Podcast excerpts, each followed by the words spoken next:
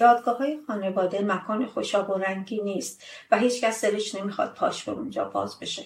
دختر پسر جوونی که چندی پیش عشقشون رو با رقص و پایکوبی جشن گرفتن حالا دارن اپلای دادگاه بالا و پایین میرن تا هرچه سریعتر از همسری که حالا براشون غریبه شده جدا بشن. در دادگاه خانواده هیچ چیز خوشایندی نیستش. صدای جیغ خانم ها و صدای فریاد آقایون که فش و ناسزا میگن اولین صدایی هستش که به گوشمون می‌رسه. شوهرم معتاده زنم زیاده خواهه. مادر همسرم خیلی تو زندگیمون دخالت می‌کنه. هرچی میگذره همسرم به من بدبینتر میشه. یا جملهایی که بارها و بارها تو دادگاه میشنویم. سلام من تیما هستم. منم سپیده هستم. منم نیما هستم. و اینجا اتاق آبیه. موضوع گفتگوی امروزمون ازدواج اسلامی در ایرانه. این موضوع به درخواست دوست عزیزمون آقای سام انجام شده که می‌خواستن ببینن آیا ازدواج اسلامی در صورتی که شروط ضمن عقد اون اضافه بشه به یک ازدواج برابر تبدیل میشه یا نه؟ به محض انعقاد عقد زوجین وظایفی رو در قبال همدیگه به گردن می‌گیرن. زن باید تمکین کنه و مرد باید نفقه بپردازه. نفقه به معنی تامین مایحتاج زندگی برای زوجه هست چه نیازهای فردی چه نیازهای مشترک زوج. تمکین در اصطلاح حقوقی بر دو نوع تمکین عام و تمکین خاص که هر کدوم باید به طور جداگانه بررسی بشن. تمکین عام به معنی پذیرش ریاست مرد در خانواده برای تعیین و تصمیم گیری بر مسائل کلی خانواده هستش. که این مسائل شامل انتخاب محل سکونت، نحوه تربیت فرزندان و ولایت بر اشتغال یا عدم اشتغال زن و تعیین مسائل کلی مالی خانواده هست. و زن هم موظف هستش که به مرد خودش از مرد خودش اطاعت بکنه. اگر زن اطاعت نکنه از مرد و کارایی بکنه که مورد قبول مرد نیست در واقع تمکین عام رو انجام نداده و به اصطلاح زن ناشزه حساب میشه و در این صورت بهش نفقه تعلق نمی‌گیره. و اما تمکین خاص. تم، تمکین به معنای خاص به این صورت هستش که زن باید تمین کننده نیازهای جنسی متعارف و معقول مرد باشه که از این کار نمی‌تونه اجتناب بکنه. در صورت عدم تمکین زن ناشزه گفته میشه که بهش نفقه تعلق نمی‌گیره و در این صورت مرد می‌تونه با رأی دادگاه زن دوم بگیره و در صورت ناشزه بودن زن اول هم هیچ نیازی به کسب اجازه از ایشون وجود نداره. تمکین در لغت به معنی تحت سلطه و اختیار دیگری در اومدنه. و در عمل به معنی اینه که زن میپذیره که مرد رئیس خانواده است و تصمیم گیری در مورد زندگی مشترک حق ایشونه. به عبارت دیگه زن تمام حقوقی رو که هر انسان به دلیل انسان بودنش دارا هست و به مرد واگذار می‌کنه و از مقام یک انسان به مقام یک برده تنزل می‌کنه. نه خواهش می‌کنم عصبانی نشید. اگه حرف منو نمی‌تونید قبول کنید لغت تمکین رو توی گوگل جستجو کنید تا متوجه نفت انگیز بودن این لغت بشید. درست مشکل دیگه ای هم که پا به پای تمکین حرکت می‌کنه نفقه هستش. نفقه در واقع کل بار مالی خانواده رو بر دوش مرد میندازه. انقدر این موضوع مرسوم هستش که دیده میشه بعضی وقتا حتی خانم هایی که خاندار نیستن و شغل دارن هم توی مسائل مالی خانواده کمکی نمی‌کنن و پول خودشون رو فقط برای خودشون پس انداز می‌کنن. دیگه مگه اینکه خیلی یک اتفاقاتی بیفته که واقعا مرد نتونه از عهده بعضی از مخارج بر بیاد. در اون صورت خانم ممکنه یه کمکی بکنه. اگر بخوایم منصفانه در مورد مسائل مالی صحبت کنیم باید بگیم همونطور که در موقع ازدواج من و تو به ما تبدیل میشیم پول من و تو هم باید تبدیل به پول ما بشه و هر چیزی که با پول ما خریداری میشه دارایی ما به حساب میاد و در هنگام طلاق هم به نظر از اینکه کی درخواست طلاق رو داده باشه دارایی ما باید به طور مشترک بین طرفین تقسیم بشه. اما خب متاسفانه در ازدواج اسلامی اصلا چیزی که وجود نداره منصفانه بودن قضایی هستش. حالا می‌رسیم به مورد نفرت انگیز دیگه ای که در ازدواج اسلامی وجود داره و اونم مهری است. و مهریه عبارت است از مال یا تعهدی که مرد به ازای حق بهرهمندی از رابطه زناشویی با زوجه پرداخت می‌کنه یا مکلف میشه که پرداخت کنه یا تصمیم می‌گیره که انجام بده. لازم به ذکر که مهریه اندر مطالبه هست و بلا فاصله بعد از جاری شدن خطبه عقد خانم می‌تونه که مهریهش رو درخواست. مهریه دختران مسلمان ایرانی بر مبنای سکه طلا تعیین میشه. تعداد سکه ها می‌تونه تعداد تاریخ تولد خانم باشه یا می‌تونه تعداد ائمه و چهارده معصومین باشه یا می‌تونه تعداد سوره ها و آیه های قرآن باشه یا هر چیزی که طرفین با هم توافق می‌کنن. در ایران بعضی از مردان به علت ناتوانی در پرداخت مهریه به زندان محکوم می شدن. البته بعد سال 93 که یک قانون جدیدی تصویب شد دیگه مردانی که توانایی پرداخت مهریه بالاتر از 110 سکه رو نداشتن دیگه به زندان محکوم نمی شدن و با رأی دادگاهی مهریه قسمندی می شد. بله و لازم به ذکر که طبق نظر آقایون قانونگذار مهریه حق زنه و باید به طور کامل به وسیله مرد پرداخت بشه. و این قضیه حالا کی داده و کی گرفته مال قصه هاست. دقیقا. خیلی از خانم ها از مهریه استفاده می‌کنن به عنوان یک پشتوانه مالی برای وقتی که دارن طلاق می‌گیرن. خیلی از خانم هم از مهریه استفاده می‌کنن که بتونن شوهرشون رو راضی بکنن که اونا رو طلاق بده و به قول معروف میگن که مهرم حلال جونم آزاد. بله معمولا خانواده ها در روز خواستگاری میان میگن خب رسم ما اینه که مهدی دخترمون انقدر باشه. یا بعضا دیده شده که خیلی از خانمها با مهدیهشون فخر فروشی می‌کنن. ولی من فکر می‌کنم اون لحظه که خانمها دارن پوز میدن و میگن که اصلا مهدیه من انقدر سکه است معنای مهریه رو فراموش کردن و متوجه نمیشن که دارن میگن من انقدر سکه می‌گیرم تا با شوهرم وارد رابطه زناشویی بشم. معذرت می‌خوام که اینو میگم اما مهریه زن رو از مقام یک همسر به مقام یک بعد جنسی تنزل میده. و همچنین در ازدواج اسلامی مرد هر موقع که اراده بکنه می‌تونه زنش رو طلاق بده. تنها شرطش اینه که مهریهش رو کامل پرداخت کنه و در واقع حق طلاق مرد تعلیق ناپذیره. بله.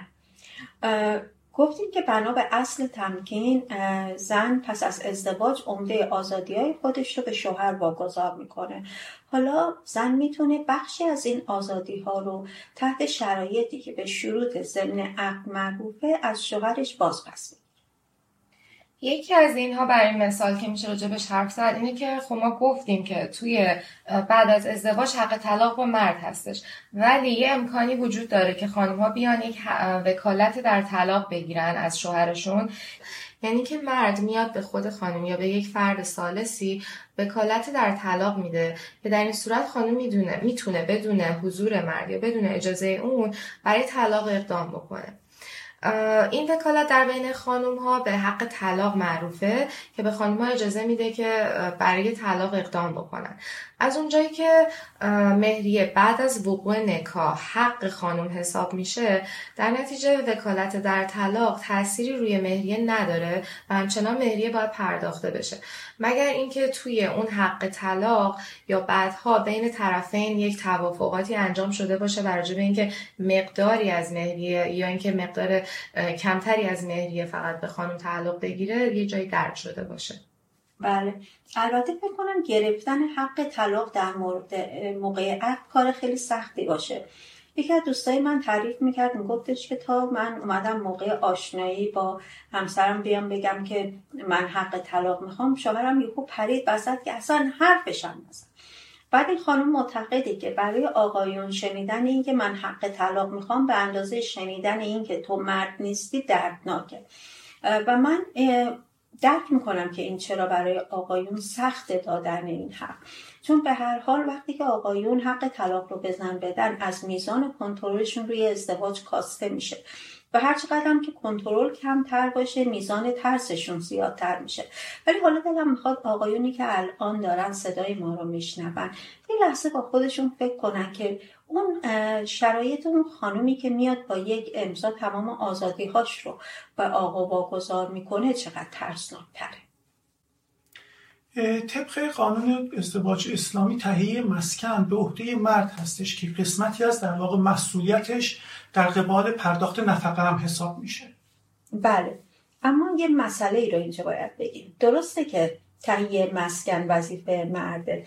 اما اینجا خانم حق این که هیچ نظری در مورد این بده که مسکن چجوری باشه یا کجا باشه نداره. مگر اینکه حق تعیین مسکن رو ضمن عقد دریافت کنه.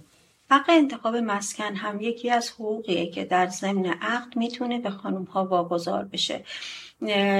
وقتی که این حق به خانمی واگذار بشه یعنی اینکه همسرش تعهد می‌کنه که برای این خانم قدرت اختیار و انتخاب در تعیین مسکن قائل بشه.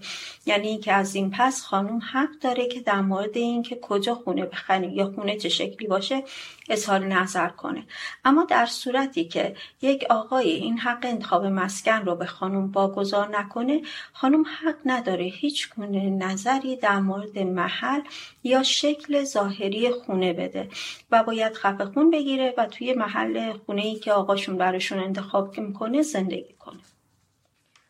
شوهرشون ریاست خانواده رو بر عهده داره. می‌تونه هر وقت که دلش بخواد از زنش بخواد کارش رو کنار بذاره. حتی اگر اون زن شاغل بوده قبل از ازدواج. برای همین خانم ها میان یک حق اجازه اشتغال رو هم برای خودشون می‌گیرن و توی عقنامه اینو درج می‌کنن که در این صورت اگر آقا این رو بپذیره می‌تونن به کار خودشون ادامه بدن و شغلشون رو از دست ندن. ولی باز هم با وجود این حق آقا می‌تونه هر وقت که فکر کنه اون شغل مناسب زنش نیست منافی مسائل خانوادگیه یا برای اون خانم در شن اون خانم نیست از نظر خودش اون زن رو من کنه و اجازه نده که به کارش ادامه بده. بله. به نظر می‌رسه که طبق نظر آقایون قانونگذار خانم خودش درک این که این کار مخالف شعن خانواده یا مخالف شعن خودش هست رو نداره و حتما بعد آقاشون بپره وسط غیرتی بشه و به خانم بگه به تمری تو کنه متاسفانه. و همچنین شوهر چون ریاست خانواده رو بر عهده داره می‌تونه از حق تحصیل زن جلوگیری بکنه. در واقع حق تحصیل در عقدنامه یه اختیاری هستش که از طرف مرد به زن داده میشه که در این صورت زن خودش رسن در مورد مسائل تحصیلیش تصمیم می‌گیره. طبق قانون گذرنامه خانم ها در ایران برای اینکه از کشور خارج بشن احتیاج به اجازه شوهرشون دارن. در نتیجه با این قانون جاری کشور یه محدودیتی برای خانم ها ایجاد شده و خانم ها برای اینکه بیان مقابله کنن با این محدودیت می‌تونن یک وکالت بلاعت با موضوع خروج از کشور از شوهرشون بگیرن. این وکالت می‌تونه به صورت یک حق اجازه خروج توی عقنامه درج بشه.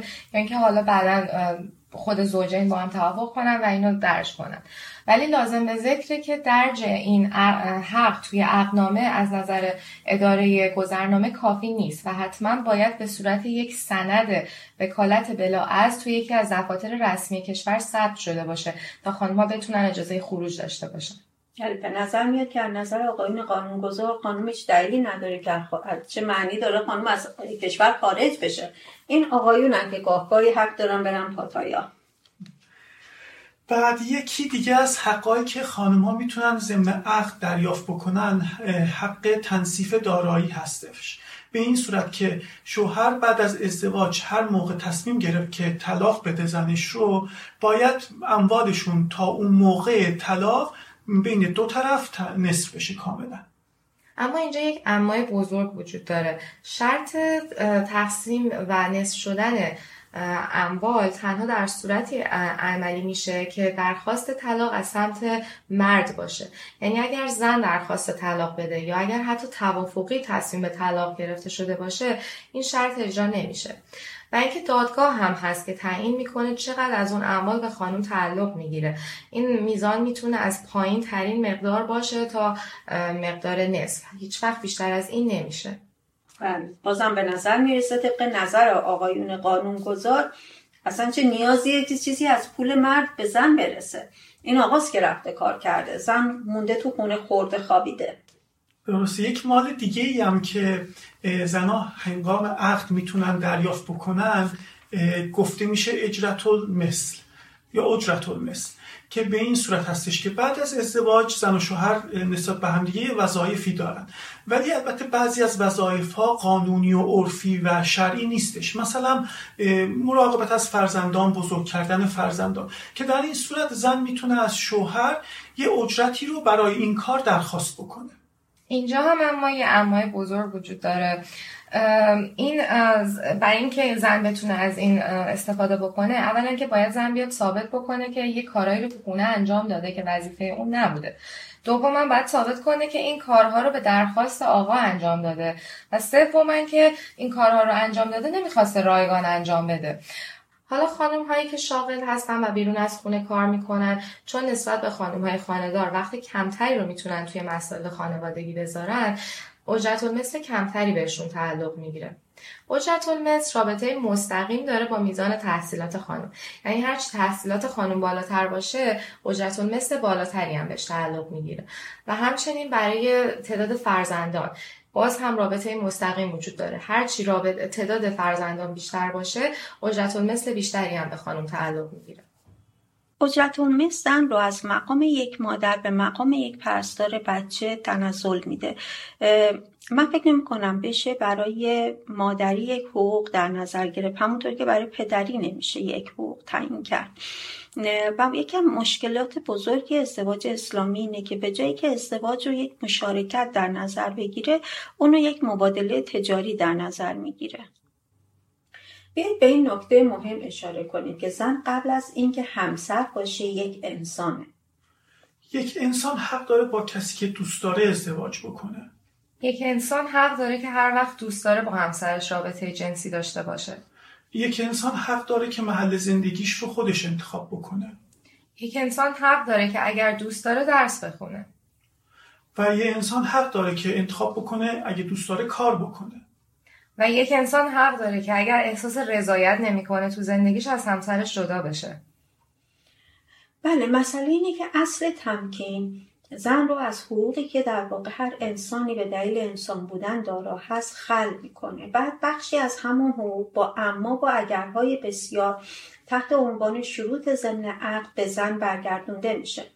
بنابراین اگر ما بخوایم از این دید به ازدواج اسلامی نگاه کنیم باید بگیم که ازدواج اسلامی در هیچ صورتی به یک ازدواج برابر تبدیل نمیشه. در آخر لازمه بگیم که انتقادهای ما نسبت در مورد ازدواج اسلامی متوجه قانونگذارانیه که ازدواج اسلامی رو به این شکل تعریف کردن. و الا ما نمی‌خوایم بگیم که آقایون ایرانی با این قوانین ظالمانه ازدواج موافق هستن. با ما باشید. ما در سایر قسمت های اتاق آبی در مورد سایر مزلات فرهنگی جامعه ایران صحبت می‌کنیم. بدرود. خدا تا بعد.